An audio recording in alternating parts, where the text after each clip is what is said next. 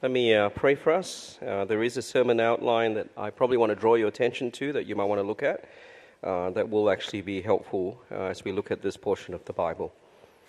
Gracious God, we do want to thank you that you speak in and through your word. We do pray and ask as we look at this fairly short passage that you might be so gracious as to not just give us understanding, but that you might bring it and apply it to our hearts. Amen.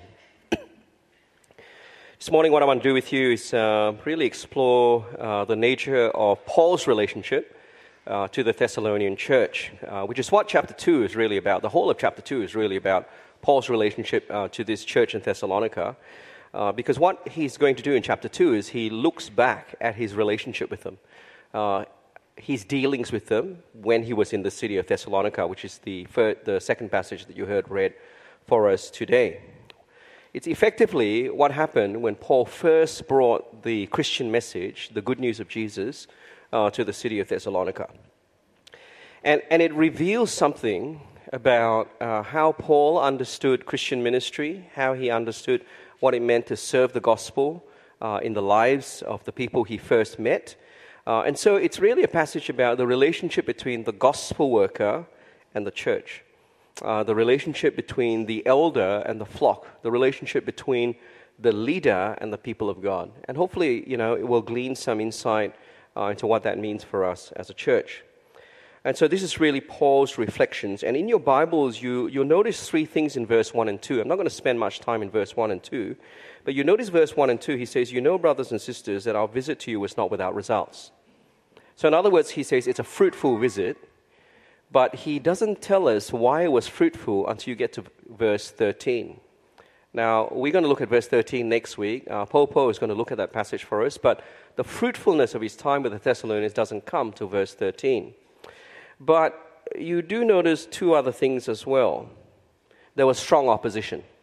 All right? He says that we were treated outrageously in Philippi, and then we come to Thess- Thessalonica, and there was persecution there as well.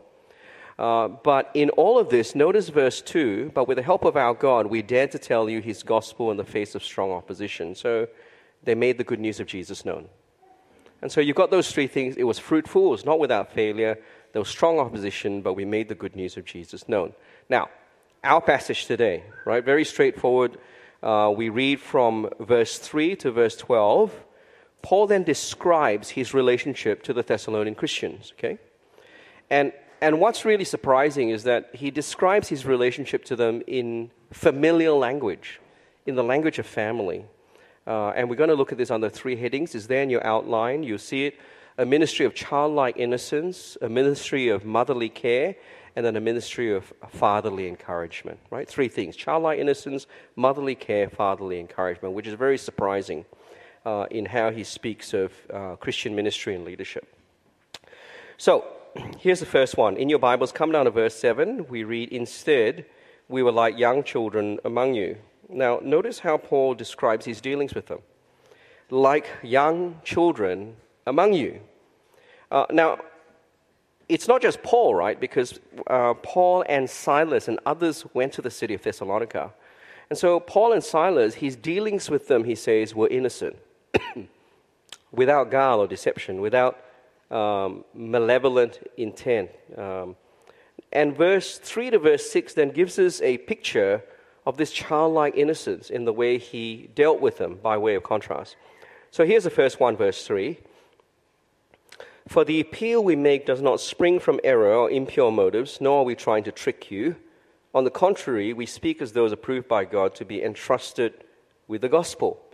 So, in other words, he brings the news, the good news of Jesus to them, not from a place of error. That's what he's actually saying. Uh, he speaks the truth of the gospel, not uh, with an impure motive. Uh, there is no duplicity. Uh, in other words, Paul is actually saying in this verse, he's not two faced in his dealings with them, right? He's not deceptive in his dealings with them. He speaks as one approved by God and trusted with the good news of Jesus. Now, often we don't think much uh, of a statement like that, but if you think very carefully with me uh, just for a moment, it is very surprising because if Paul has to say this, it tells me that not everyone who is a gospel worker or not everyone who is engaged in ministry or as a leader serving, not everyone does so from a posture of innocence. The fact that Paul has to say that, right? Uh, and we do know from Paul's other letters, in Paul's letter to the Philippian church, Philippians chapter 1, uh, many of you are aware, he speaks of gospel workers who serve and who preach Christ out of envy and rivalry, who see other gospel workers around them as a threat to the gospel. Um, one does so out of envy, the other does so out of goodwill. Uh, in Philippians chapter 1, Paul also speaks of those gospel workers who serve others out of selfish ambition. Ministry is more about them than it is about other people. Uh, Paul says their motives are false. And so it is possible, right? Is it possible to serve in a church community with impure motives?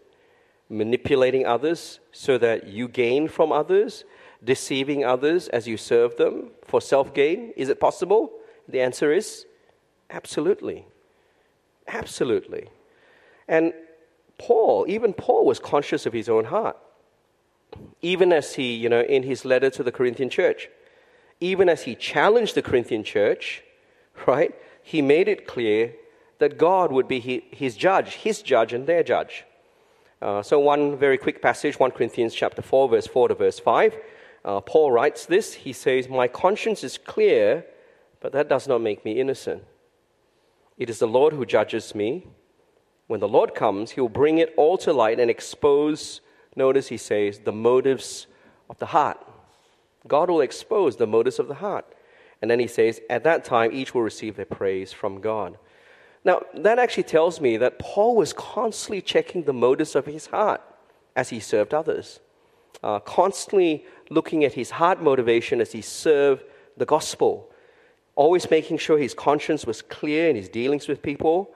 And he always says, you know, it's, it, this is what it means to be without guile, blameless, innocent in your relationships. Now, I know that Paul is speaking of his relationship to the Thessalonian Christians, but it does highlight for us the principle of childlike innocence in the way we serve and relate to others. Right? As we relate to others, as we speak to others, as we serve others, it's worth asking, you know, it's always worth asking, does this come from a place of truth? Right? Are my motives pure? Am I being deceiving? They're actually really good questions to ask because they're questions of Christian character. Does this come from a place of truth? Are my motives pure? Am I being deceiving? Now, notice the second thing in verse 4 to verse 6. He says, We're not trying to please people, but God who tests our hearts. You know we never use flattery, nor do we put on a mask to cover up greed, right? We did desire stuff from you. God is our witness. We were not looking for praise from people, nor from you or anyone else. Even though, as apostles of Christ, we could have asserted our authority. Notice that even Paul, uh, he wants to see people respond to the good news of Jesus. He's not trying to please them. And so his primary posture is not people pleaser, he serves only the audience of one. His primary motivation is to please his heavenly Father. That's his audience. He only seeks his father's approval. And so, if he's not a people pleaser, notice he doesn't use flattery. He doesn't use manipulative words or insincere words because he's not trying to gain their approval. I don't know if you've ever thought of that word, but do you know what flattery is? Right? Flattery, uh, it's excessive and insincere praise that's given to someone to further your own interests. Right? It's insincere praise given to someone to get something from them, to gain something from them. Okay? And so, take a step back, right? What's the purpose of flattery? It's deception, isn't it, for self gain? Deceiving someone so that you gain, right? Uh, to get something out of them. And so, flattery always uses others so that you gain. There's no love or care for the other. Uh, it always operates from a position of self interest, uh, whether that means getting someone aside with you, uh, whether that means growing your base of influence or followers, or whether it means getting praise so you boost your own ego or self worth, or, or, or praise so that you gain some financial advantage. See, And I think it's so significant Paul says this because guess what Paul has guess if you if guess what it's it, it will surprise you. I mean he doesn't see it here in the Thessalonian church, but Paul has seen this in all the other churches that he's ministered in. Right? Which which is really a warning to us if we think that we are not prone to flattery, either being recipients of flattery or actually giving it for our own gain. Uh, and so pause and think with me for a moment. Many of you are aware, I mean, the division in the Corinthian church, 1 and 2 Corinthians. The division in the Corinthian church, where Christians were getting financially taken advantage of, where people were taking sides. Well, it was because people in the church, there were leaders in the church, individuals in the church, who were really, really good with their words. Paul calls it deceptive and smooth words in 2 Corinthians 11. You know, right at the end of Romans 16, which hopefully we'll get to next year, but uh, in your Bibles, you might want to look this one up really quickly. Romans 16 is the last chapter in the book of Romans. Romans 16, verse 17 and verse 18. Do you know what is, uh, you know what's one of Paul's last words to the Roman church? It's so surprising, you know. Romans chapter 16, verse 17 to verse 18, he says in his final words, This is what I want you to watch out for. I urge you, brothers and sisters, to watch out for those who cause divisions and who put obstacles in your way that are contrary to the teaching you have learned, that are contrary to the gospel. And he says, you know, such people, keep away from them. Don't be friends with them. Keep them at a distance in your life. And then he says, verse 18, for such people are not serving our Lord Christ, but their own appetites, themselves right? By smooth talk and flattery, they deceive the minds of naive people. You see? They speak in ways so that they gain from you. They are manipulative. But Paul says that's not the posture he's taken with the Thessalonian church. He's not serving himself, he's serving the Lord Jesus. He's not a people pleaser, he's not in it for some financial gain, and he never used flattery. That's verse 5. Now, I think that's a big, big claim, isn't it? To never speak or to never serve in a deceptive way to secure some gain, some advantage for yourself. Right? Take a step back and pause about pause, pause and think about your workplace, your relationships with people, your ministry perhaps. To never speak or serve in deceptive ways to secure some gain or advantage from others. That's an incredible claim if you think about it. Uh, Paul was always looking at his heart motives as he served the gospel. He was always looking at his heart motives as he ministered to people, right? And I know, speaking of how Paul brings the gospel to the Thessalonians, but again, it does highlight for us the principles of childlike innocence in the way we serve and we, in the way we relate to others. Who am I really serving? Are my words motivated by self gain? Always worth asking those questions, isn't it? Isn't it? So, Paul's ministry to the Thessalonians, childlike innocence, that's the first one. But notice uh, a second one, uh, again, verse 7 to verse 10. He also brought the gospel to them, notice, in motherly care. Look at verse 7 to verse 9 with me. I mean, how did Paul and Silas actually care for the Thessalonian Christians? Well, it's there, verse 7. Just as a nursing mother cared for her children, so we cared for you. Like a nursing mother, he cared for them. Now, how does a nursing mother care for her children? Okay? Mums and bubs at the back or in the room next door, mums and bubs here, how do you care for your children? Late night feeding, irregular hours, sacrifice sleep, at the beck and call every time your children cry, constant cleaning and tidying up, always on the go, always preparing food, uh, bottles, always cleaning. And notice if you're, if you're a mom and you've got, you know, infant children, it's exhausting, laborious work, and it's not always exciting. It's absolutely boring and it's mundane, isn't it? But that's the picture Paul uses when he speaks of his relationship with the Thessalonian church. He cares for them like children. And that's the image he uses. Now, notice verse 8. He says, In this way we also cared for you. You see there? Because we loved you so much, we were delighted to share with you not only the gospel of God, but our lives as well. We didn't just tell you about the Lord Jesus, we shared our lives with you. Okay?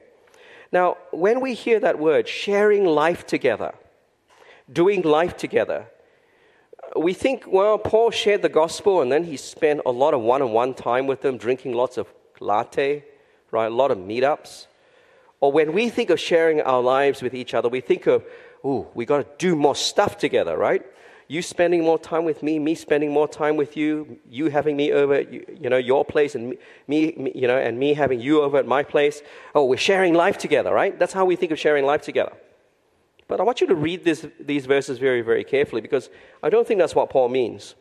Because this is how Paul and Silas showed his care for them, and this is how uh, they shared their lives with the Thessalonian Christians.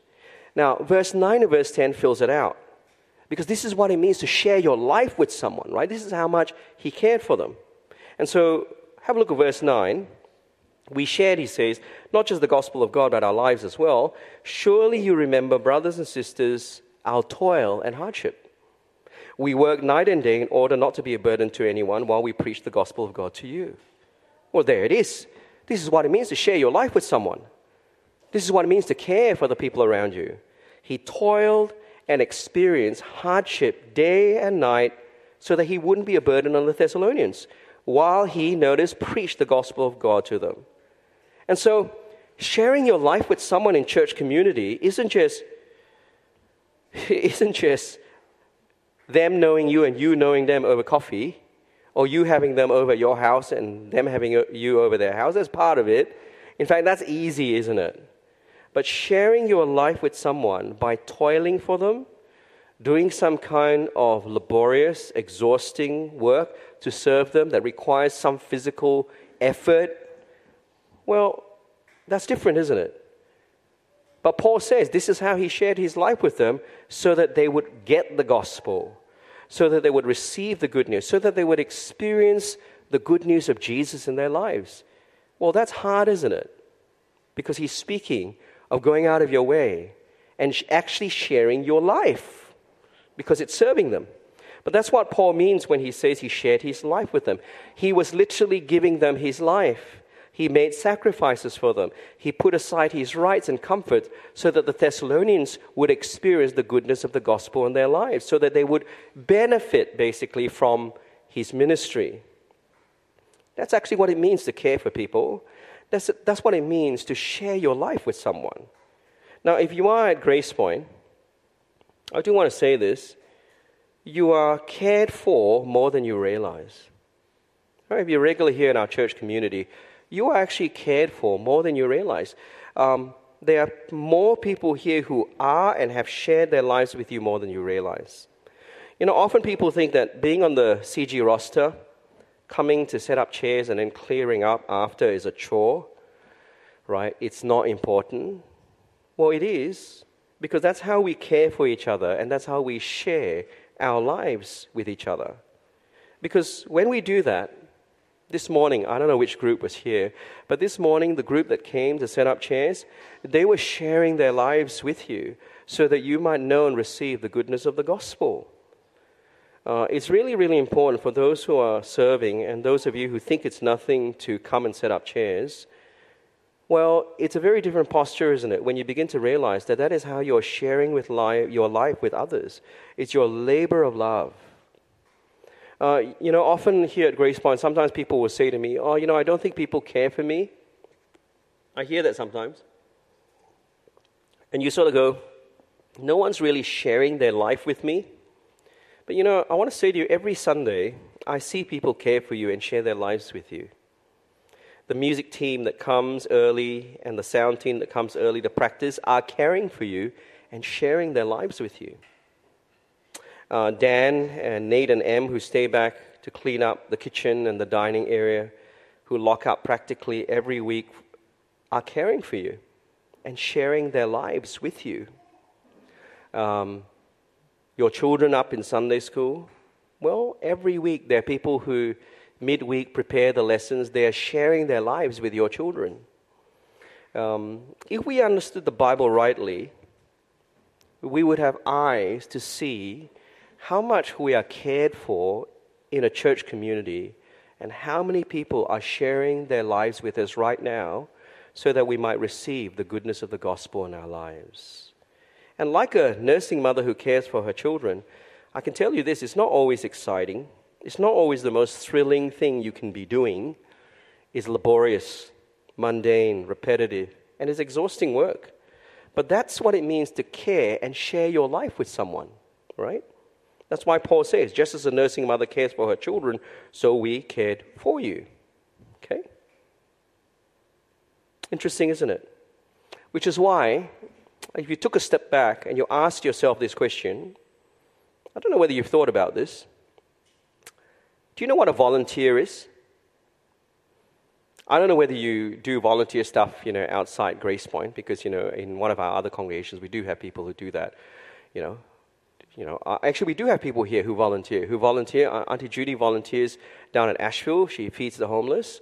Uh, I know we've got some teachers here who actually volunteer to do school scripture, so we do have volunteers. But do you know what a volunteer is? A volunteer is someone who shares their life so that other people benefit. That's what it means to share your life with someone right? It's not always the meetups and the coffee and stuff like that. That's the easy stuff, that's the fun stuff. But when you have to do the hard stuff that requires effort and time, sacrifice, well, that's what it means to share your life with someone. And so Christian people volunteer and serve because it's an expression of their willingness to share their lives with others so that others come to know and experience the goodness of the gospel. And so Paul says this is what it means to share your life with someone. This is what it means to do it by laying down your life and pouring it out in the service of others. And, and what's astounding is that if you look at verse 8, it says that Paul and Silas were delighted to do this. They willingly did it. The idea of being delighted to do this is to, to, uh, to commit yourself and bind yourself, basically, to doing this. Right? He bound his life to the Thessalonians, he committed to sharing the gospel and his life with them.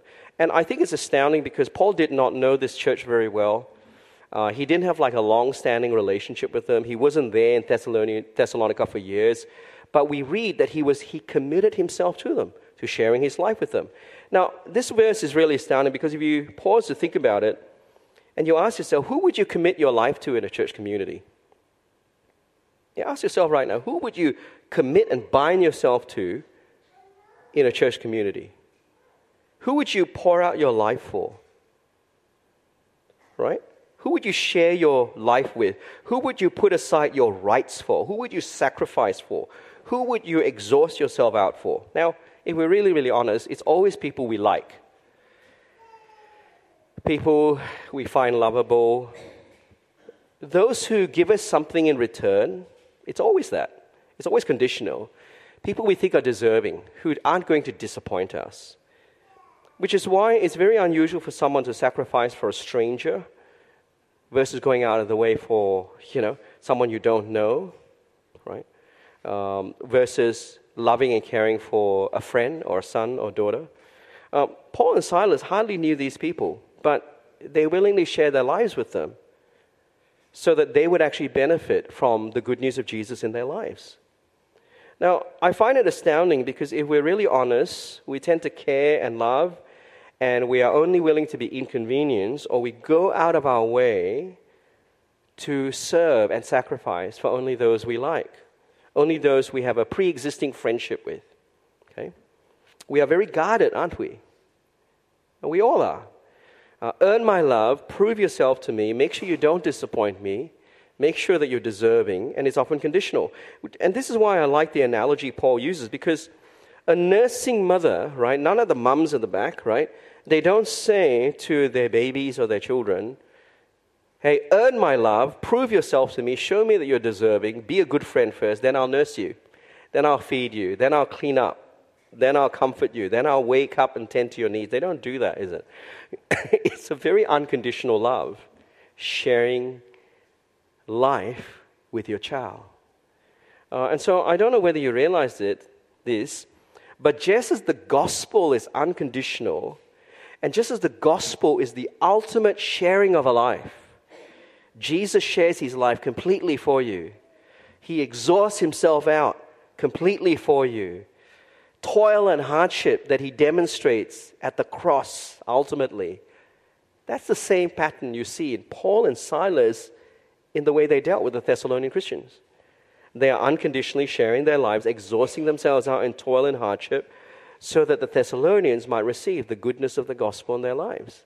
It's the same pattern. Christian ministry works very differently to the way the world works. The world says, We will serve you, we will go out, our, out of our way for you, we will work for you if you pay for it, if you're good enough, if you're deserving, right? Uh, many of you here, I know you work in client services. But notice, client services are never conditional, uh, are, never unconditional, are they? Right? If you work in client services, it's never unconditional. You have to pay for it.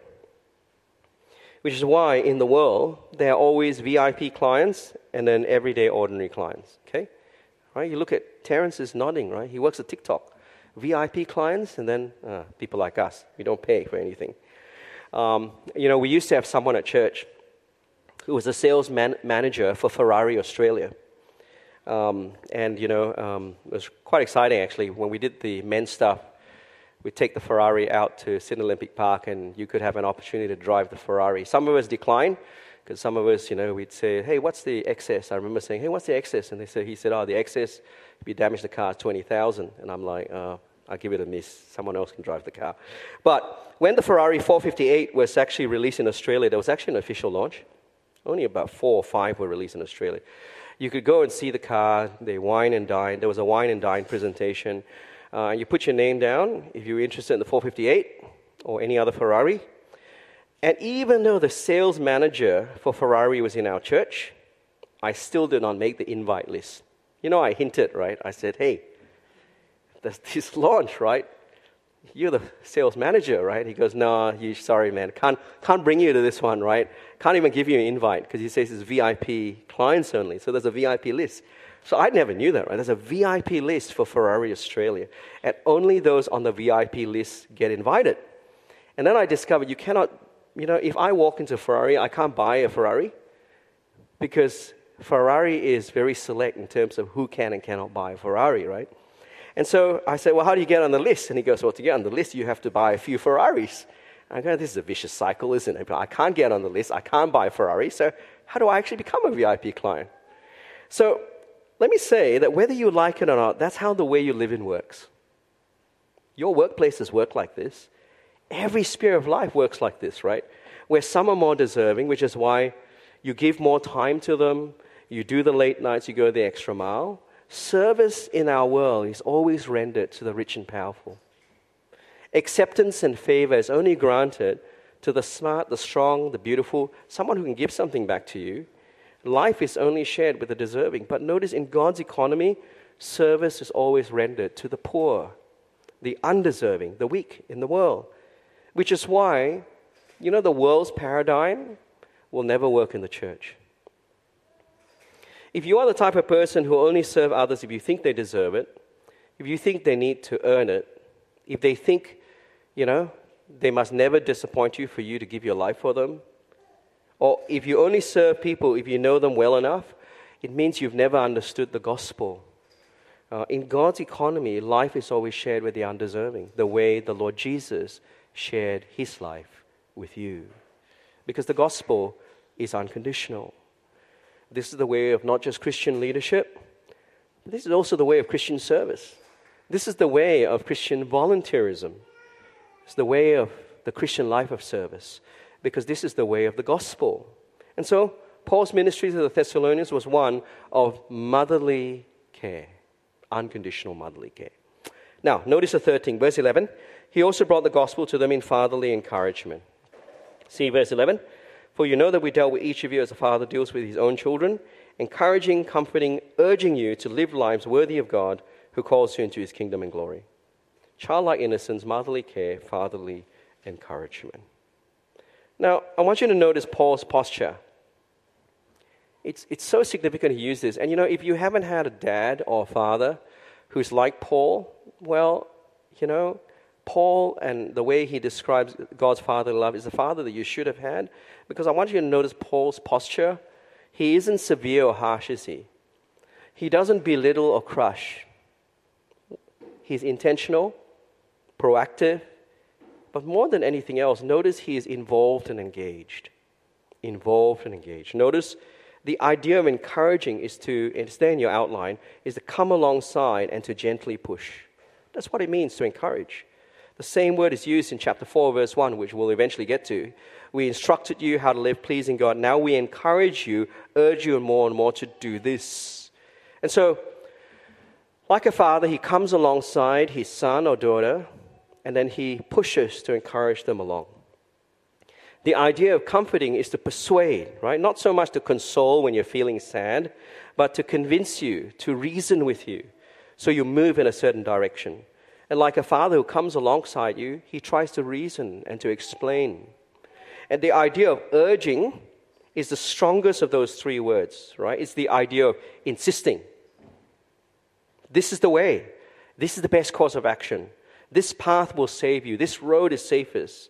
And so these three words are used of Paul and Silas as he deals with the Thessalonians. This is his fatherly concern, encouraging, persuading, urging them in a particular direction in life. And notice, to live lives worthy of God who calls you into his kingdom and glory. That is Paul's primary pastoral concern. And that's interesting, isn't it? Because this is a church that's suffering. This is a church that's experiencing opposition and hardship. But in the midst of all of this, notice his primary concern is that they might live a life worthy of the God who has saved them. Right? This was Paul's concern in their circumstances. When he was with them, he came alongside to gently push them, to explain and persuade, and to urge them to live their lives in response to the good news of Jesus. Now, let me say this to you this actually teaches us something about caring for people. This teaches us something about caring for each other, right? What we should be encouraging and comforting and urging in others, even when they're struggling right? Your need and my need when we find ourselves struggling is for someone to come alongside us to encourage, persuade, and urge us to continue responding and living our lives in response to the gospel, to our Father in heaven who has saved us in His Son. For someone to help me live for the kingdom even in my circumstances. That was Paul's primary pastoral concern. And I do want you to remember this as you care for each other, as you are confronted by the, the sufferings of others, as you see needs around you, uh, remember this you have not got the power or the ability to change the circumstances in their lives for the people you care for. You have not got control over the suffering or the adversity uh, of the people you care for in a church community. Only God does. But let me tell you what you can do. You have the power and the ability to come alongside them to encourage them, to persuade them, and to urge them to keep living lives worthy of their Heavenly Father who has saved them in the Lord Jesus Christ. Maybe, just maybe, the way we should care for people is to stop trying to fix their problems. You know, we try to do that, don't we? Oh, so and so is struggling. I've got to work out how to fix their problems. Maybe we should stop trying to fix people's problems and maybe we should start encouraging, comforting, and urging them to respond to the grace of the gospel in the situation they find themselves in. Maybe that's what we should be doing. You know, I remember saying this before, uh, some time back. Our greatest need is godliness when we find ourselves in painful and difficult circumstances. Do you know that? Your greatest need, my greatest need, is godliness when we find ourselves in really, really tough times. That's our greatest need. Right? When are we most prone to sin? When are we most prone to disobedience? It's when life is hard, when you're suffering. And so, our greatest need when life is painful is finding our sufficiency met in the gospel. And what would be more helpful is someone who comes alongside us who will show us fatherly concern by encouraging us, comforting us, and urging us to live our lives faithfully in response to the good news of Jesus, even in those circumstances. And so, if you truly want to care for the people around you in a Christian way, make sure what you encourage, the direction you're persuading people to take, the path you're urging them to go down, make sure it's shaped by the gospel. kingdom living. That was Paul's fatherly concern, was for people's whole lives to be shaped by their relationship to their Heavenly Father. Now, if you're a parent, or if you're a parent to be, let me say this. Right, if you're, especially if you're a parent, we often want our kids to be successful, don't we? Everyone wants successful kids. Every parent wants that, and, and that's a good thing. But if you read this rightly, you realize that success for your children is not determined by academic achievement, it's not determined by wealth or career or power or influence. Success in the Bible is defined by how one's life is lived pleasing the God who has saved you in the Lord Jesus Christ. Living a life that is actually aligned to the gospel. And I know, you know, parents will do the motherly thing, burn themselves out for their kids, go the extra mile, exhaust themselves out for their children to make sure their children are not inconvenienced, right? Sacrifice to make sure their children's needs are met, they get the best. But I think, you know, this is the area where most Christian parents fail. Encouraging and persuading and urging their children to live a life pleasing and worthy of the God who has saved them. Now, if you are a parent, or maybe you're going to be a parent one day, let me encourage you to pause and ask this question, right? What are your parenting priorities when it comes to your children? What are your parenting priorities when it comes to your children? Because what you encourage, um, the, what you urge, the direction in which you push is a reflection of your true parenting priorities. And look at Paul's fatherly concern to live lives worthy of the God who has saved you in the Lord Jesus Christ. Well, that's what it means uh, to see Paul's dealings with the Thessalonian church. Three things childlike innocence, motherly care, fatherly encouragement. What, well, the question I want to ask this morning what does it mean for us? Okay, so let's try to unpack that a bit. What does it mean for us? It's surprising because the paradigm for serving in Christian ministry for Paul is family. That's the paradigm for serving in leadership, is family um, which I find fascinating the innocence of a child without guile, the care of a mother, the encouragement of a father. So, uh, right at the end, you notice there's two points of application today. Firstly, let me say it's incredibly countercultural to think of leadership in this way. Okay? Many of you here, you are in the workplace, you're professionals. But if you had to think of the ideal leader, what's the image or picture that comes to mind? Think with me for a moment. Oh, all of you are professionals, right? What's the ideal leader? What's the picture that comes to mind? You think entrepreneur, you think visionary, you think CEO, you think the general, you think strategic thinker. Paul is so countercultural because he uses the image of a child, a mother, and a father. Now, imagine with me for a moment a workplace. You can, right? Because you know what bad workplaces look like. But imagine with me for a moment a workplace where those in leadership led without guile or manipulation. A workplace where those in leadership weren't self absorbed. Uh, where those in leadership worked overtime and went the extra mile for the good of those who worked under them. Where those in leadership encouraged and guided those under them. If you have that sort of workplace, that's great. But I suspect it's a very, very, very rare experience. It might not be your experience of your workplace, but you can certainly imagine it, can't you? Can I say to you that it's not just what you want, it's actually what everyone wants, Christian or not? Can I say that is how Christian men and Christian women lead and exemplify Christ like leadership in the workplace? You know, you think of Matthew chapter 20, verse 20 to 28. Uh, the disciples of Jesus gather, and Jesus actually says to his disciples, right, because, you know, they've got a skewed understanding of leadership. Uh, and Jesus says, you know, if you follow me, he says, you're not to be like the rulers and high officials in the world. Because those who lead in the world, they seek to lord it over others. They use their power to make demands. They use their power to have others serve them for gain. And then he says, if you want to pursue greatness, you do it by becoming a servant. And a servant, he says, model after me. He says, whoever wants to be first must be a slave. Just as the Son of Man did not come to be served, but to serve and to give his life a ransom for many. Just as the Son of Man came, he says, not to be served, but to serve and to share his life for many. That's the paradigm. Shaped by the grace of the gospel, labor and toil for others as Christ has done for you, seeking the good of others the way Christ has sought your good, carrying the burdens of others the way Christ has carried your burdens all the way to the cross.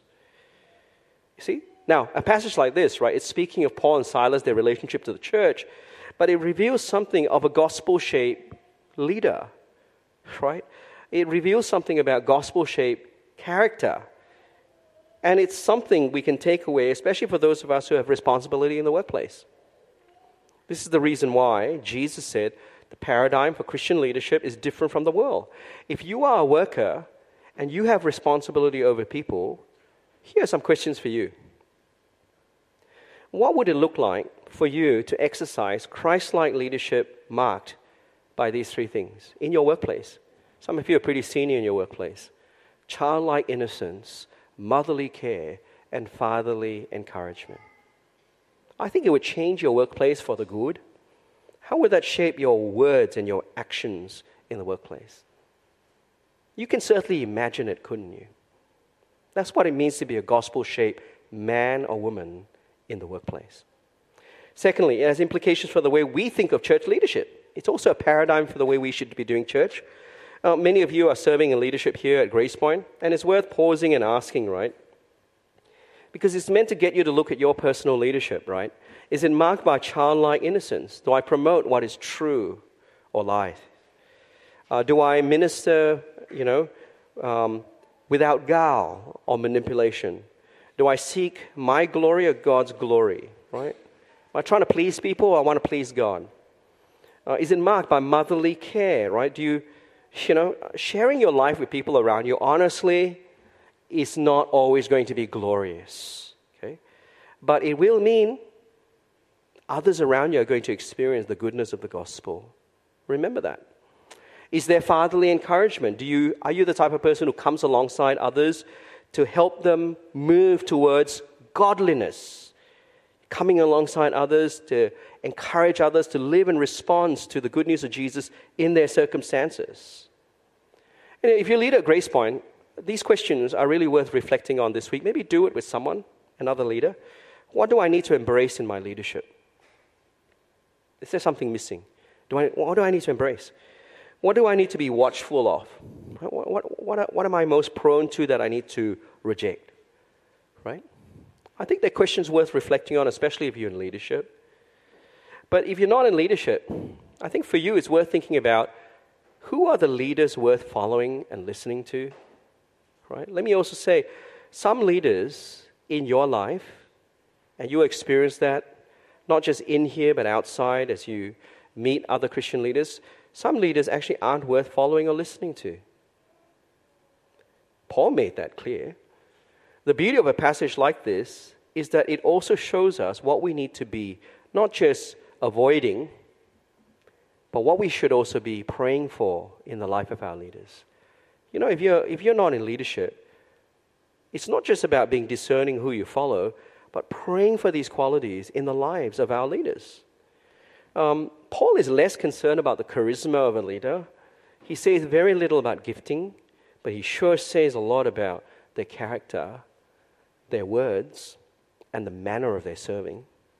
Someone who deals with you with childlike innocence, who always promotes and speaks the truth in your life, not trying to manipulate you for gain, not trying to get you on their side. Someone who deals with you with motherly care. You look and you see they don't just teach the Bible, but they're silently and faithfully serving you in other ways that aren't always glorious, but means you receive the goodness of the gospel in your life. Someone who, who always comes alongside you in fatherly encouragement, who always points you to the Lord Jesus in your circumstances. Those are the kinds of leaders we need in our lives, but it's also the kinds of leaders we should be praying for in the lives of our leaders here at Grace Point for men and women who will lead with childlike innocence, motherly care, and fatherly encouragement. And so let me encourage you, know, for you this week, pray for your leaders that these might be the qualities they would grow into as well. Let me pray for us. Gracious God, we do thank you that you speak in and through your word. We look at a passage like this, and for many of us as leaders here at Grace Point, we see how far we fall short. So forgive us, because we don't always lead like this. Forgive us, but grow in us a desire to lead like the Lord Jesus, to have our leadership shaped by the gospel, marked by childlike innocence, motherly care, and fatherly encouragement. Help us as well, uh, those of us here who are in positions of leadership in the workplace. Help us to be men and women whose character and leading of the people under us are shaped by the gospel where we give ourselves to unconditionally serving others by sharing our lives with them. Again, in childlike innocence, motherly care, and fatherly concern. And so today, Father, we bring ourselves to you. Help us see whether we lead or whether we don't, whether we are recipients or whether we give. Help us to be men and women of character, always shaped by the grace of the gospel, like Paul and Silas, who model for us what it means to serve the gospel in the lives of others, relating to others the way you would actually relate to us, the way you would serve us in childlike innocence, motherly care, and fatherly encouragement. We do pray that that might be true of us and that you might grow that in our church community. We ask this in Jesus' name. Amen.